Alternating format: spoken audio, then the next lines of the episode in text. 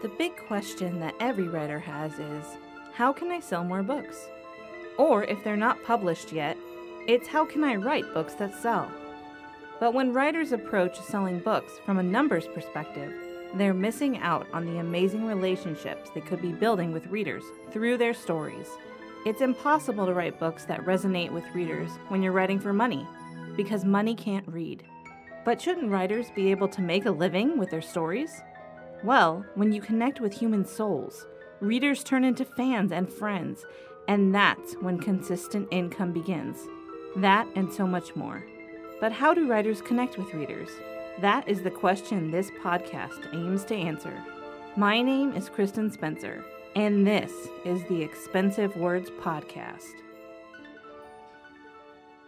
All right, today we're going to be talking about a pet peeve that I have because it's basically broadcasting to the reader that you don't understand what you're doing. And the main idea of today's episode is why your font choice says a lot about you. And although I'm going to give a specific example about font choice, I'm going to tell you how you can show the reader that you should be trusted as an authority in the field that you want to uh, you know teach in or instruct in and i'm also i'm also going to talk about this kind of book lead which Jim Edwards uses uh, in the example that I'm going to examine called Copywriting Secrets. So let's go ahead and get started with that. As I mentioned before on the show, I am trying to learn how to do marketing, how to be a marketer. Uh, I've gone through one course that's all about copywriting, and I did that as a supplemental to my a copy editing certificate program because there was a marketing class I could have taken in that one. But I realized that I already knew pretty much what the professor was going to teach when I looked at the outline, and I wanted to learn something new that I didn't already know. So I went online and I found uh, the Comprehensive Copywriting Academy, and I went through that program, and it was really helpful. The only thing that is driving me crazy about that is I had a really amazing color coded notebook with all my notes in it. And uh, at some point, I don't understand how this happened, but my notebook got to the work site where my husband and I were doing a renovation, and I cannot find it now. And I still have all the information, you know, in the online course, but I like to organize it myself in a different way. And I'm a really um, concerned note taker. Can we say that? Uh, I don't know of a more polite way to say that I am pretty anal when it comes to taking about taking notes in a way that I can access them very easily later on. And that's why I use a color coding system. So, um, yeah, I'll let you know if I'm able to find my wonderful Moleskine notebook that has all my notes for that really extensive course. Uh, that I think was it was pretty good. It was the same price as the course that was recommended at the college, uh, but I think it was way more extensive. So, you know, but then, of course, I found out about Jim Edwards. And if you don't know who Jim Edwards is, he is the funnel scripts guy. Uh, if you don't know what funnel scripts are, then you probably don't know what ClickFunnels are. And ClickFunnels are, uh, I'm sure you've heard of them by now, like the funnel marketing. But the guy who started, who basically invented the online version of the funnel, his name is Russell Brunson, and he has this company called ClickFunnels, and they help you set up these funnels and like understand how to talk to customers, et cetera, et cetera. And uh, Jim Edwards is the guy who writes all of their copy, and he has gotten famous teaching people to write really successful copy. So I went ahead and ordered his book, which is called Copywriting Secrets, and I opened it up. And do you know what happened. Maybe you do, maybe you don't. I'm just going to tell you. I was sad. but why? Because the entire book is in a sans serif font. The whole thing. And to like for people who are untrained, that might not even seem like a big deal. But if you look at any traditionally published book, and listen, okay, you know, I'm the first person who will say, I think that traditional publishing is broken. However, This thing they always get right. Traditionally published books use serif fonts for the main body of the text. And why? Because they are easier for the reader to understand. And when you have so much text all together, you need it to be as easy to understand as possible. It's just for the ease of reading, which, if you are creating something through a platform such as a book that is meant to be read, you want it to be easy to read. So I open up Jim Ed- Edwards' book, Copywriting Secrets. And by the way, Jim Edwards, if you ever hear this podcast, I am not trying to sell you uh, a unicorn story, but if you would like to work with a professional certified copy editor who will not let you do these kinds of things in the future, you can look me up. Okay, literary symmetry.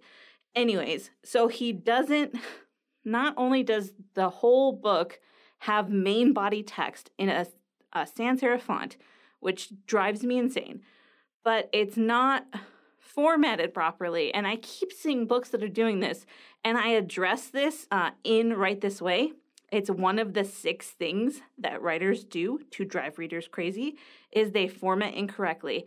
And so I was looking through his book, you know, I open it up, I'm like, yes, I'm going to learn some things. And listen, the book itself is good. It's not like it's not eloquent, okay? He's a copywriter. That means he's writing to market and copywriting is a very different skill than writing literature uh, and even writing nonfiction. Like this book is kind of like a really long copy letter, which makes sense given who it is. But no one really wants to read a book that's 100% copy. And that's why, if you've read any of Russell Brunson's books, uh, which Jim Edwards' book looks like it's made to look exactly like Russell Brunson's books on purpose, which Jim Edwards has admitted over and over again. Uh, Russell Brunson understands that storytelling is very important. And so his stories come through in his books constantly. There like there are so many stories and he always uses a story to illustrate every point and that's very important. And Jim Edwards doesn't quite understand how to do that. So sometimes I get a little tired and I have to put his book down. You know, besides the fact that my eyes are burning because he's used a sans serif for the main body of the text.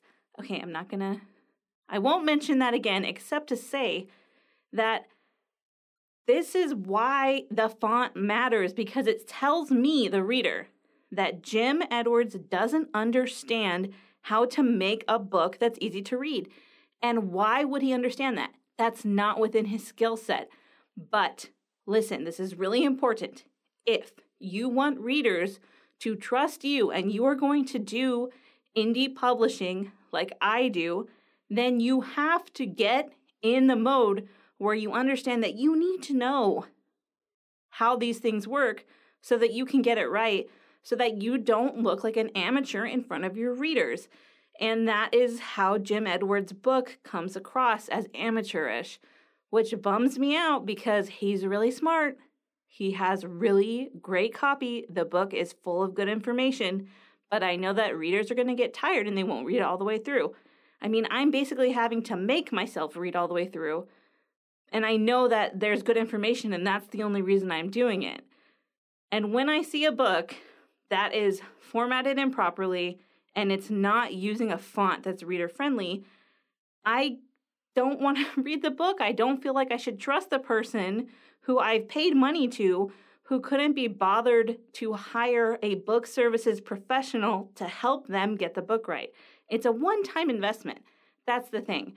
Is if you hire a book services professional, you pay them one time and you see a continuous return on that payment because you are selling something that becomes passive income at that point, which means you don't have to keep writing the book over and over and over again and having it edited or having it formatted.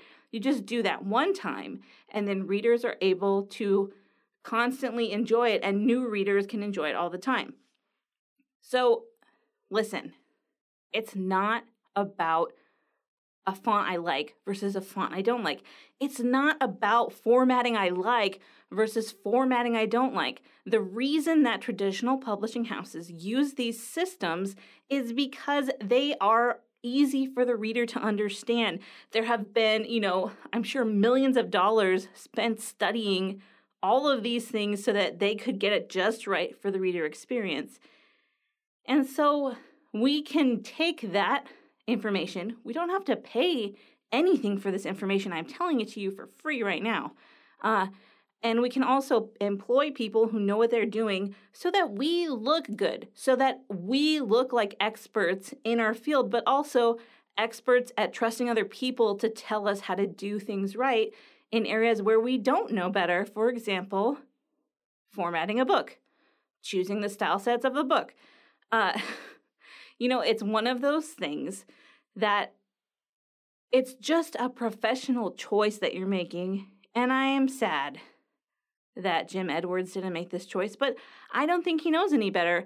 And I think that in a majority of these books that I read, I read three books today alone. I mean, you know, I started three books where the formatting was incorrect. And I'm like, Ugh.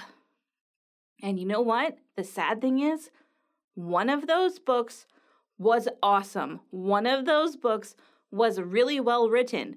But if I hadn't had to keep giving that book a chance, you know, by going page after page after page, I probably wouldn't have even taken it seriously because it's formatted incorrectly from the beginning. And that to me is like saying, I'm an amateur, I don't know what I'm doing. When clearly this person did know what they were doing because they wrote the heck out of this book. The premise was extremely interesting. Uh, it's a nonfiction book, so they kind of took like the idea of an outside influence and how you can take that person's life uh, and then kind of model your own life after it to be able to overcome extreme hardships. It was super compelling stuff, but I wouldn't have kept reading it in normal circumstances if I wasn't reviewing it because the formatting screams at me the person who has written this book isn't taking this seriously. And I don't want to trade my time to someone who hasn't taken my time seriously. Life is too short for that. And remember, time is the only resource that we can never get back. So, these are the things uh, for you to think about. This is why you should hire a book formatter. I'm not saying that you should hire me. I don't even offer book formatting services anymore because it's it's not my passion. It's not what I want to be doing. Uh, I'd rather be copy editing. I'd rather be developmental editing but find someone who knows what they're doing. And this is what I'm, I'm going to tell you right now some things that will save you a lot of time, some things that caused me a lot of problems and long work days and extra work hours that I didn't need to put in if I would have just pin, been paying attention at the beginning. So, okay, listen. If you are going to write something in the main body of your book, what kind of font do you need? We've talked about this a lot. Probably an annoying amount at this point. You need a font that is a serif, and a serif font has those little things uh, at the beginning of the letter, at the end of the letter, uh, at the I, a capital I, it has those things on top, right? The like the little branches sticking off. A sans serif means there's no swirly whirly anythings, and everything is like a perfectly straight line or perfectly curved line.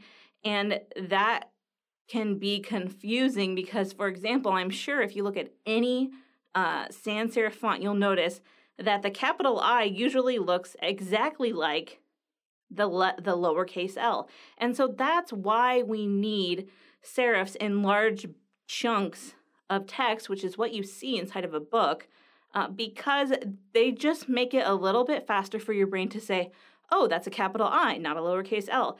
It's something that simple. Okay, and then this is something you need to take in, into consideration. When you are indie publishing a book, uh, you have to have permission to use a font in something that will be commercially produced. And if you plan to sell your book at all, that is considered commercial reproduction. So, you need to have a font license. And there are lots of really fun fonts. Uh, I personally like fontsquirrel.com. I found a lot of amazing fonts on there. I really like as a as a serif, Allegra is a beautiful font. Um, but the thing is, you have to pick a font that has italics as an option because if you don't, all of the times that you use italics for emphasis in your story, that will disappear when you go to format it. And then you're like, oh my gosh, what's happening?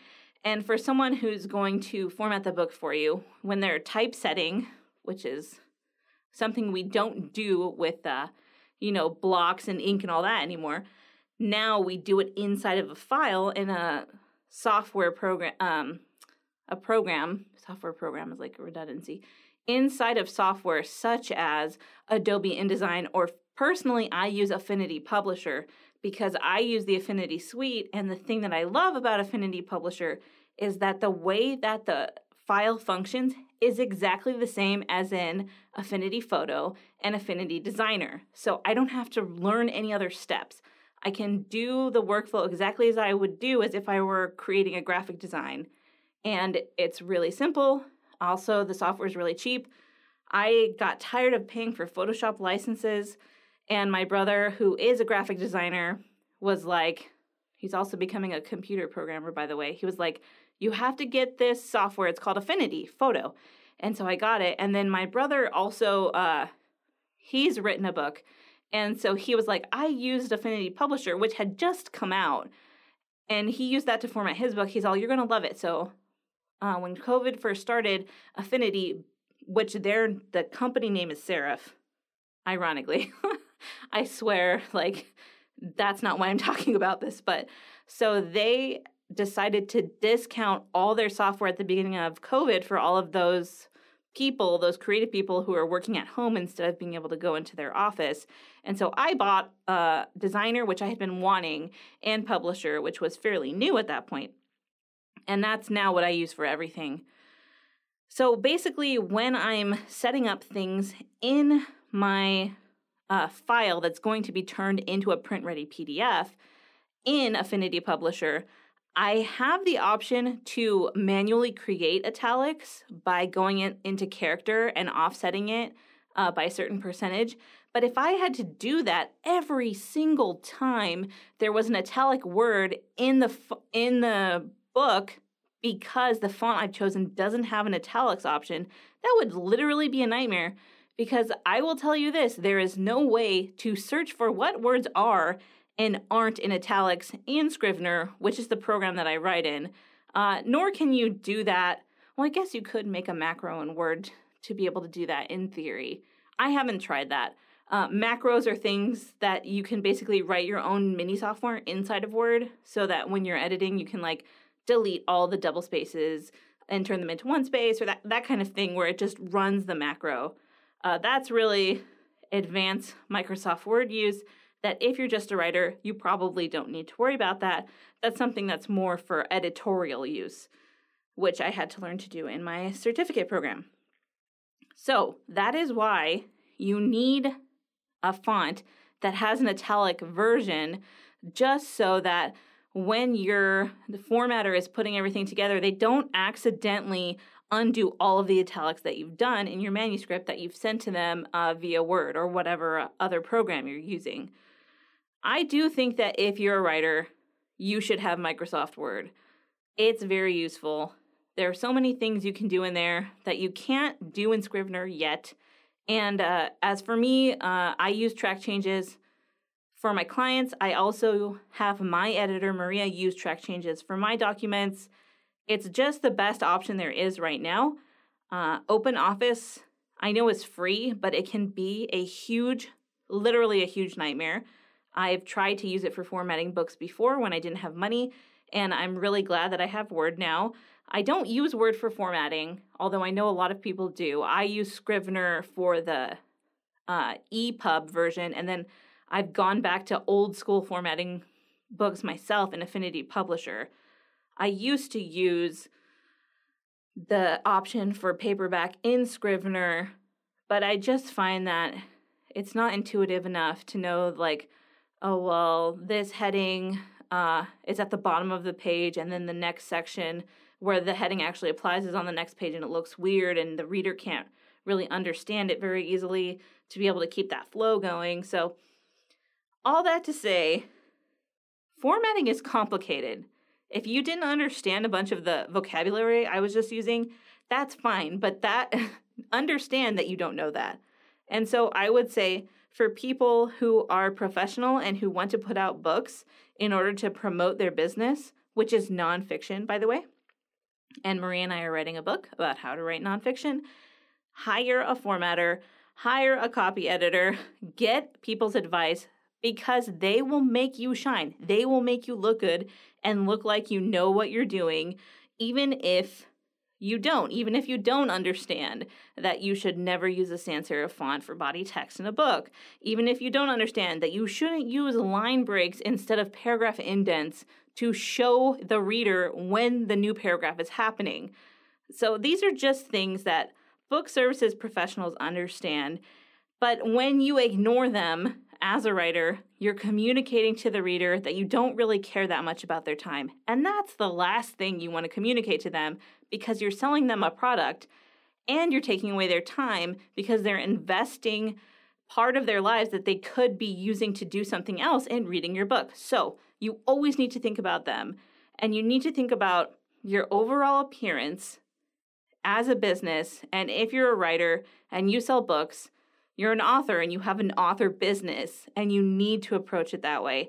And when you do all these things and you pay attention to these details, that is when you can use your expensive words to have a shared experience through storytelling with the reader. But if you skip over all these steps, it's going to be really hard for you to connect with the reader or for you to show the reader that you care and establish that connection that makes those expensive words so compelling and gives your storytelling that next level of sophistication and connection.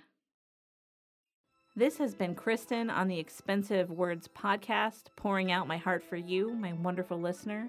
If there's any question you want to ask me, if there's anything you want to tell me, you can go to expensivewords.com or you can find me on Instagram at kristen.n.spencer and I would love to hear your wonderful writing thoughts from your amazing writing brain.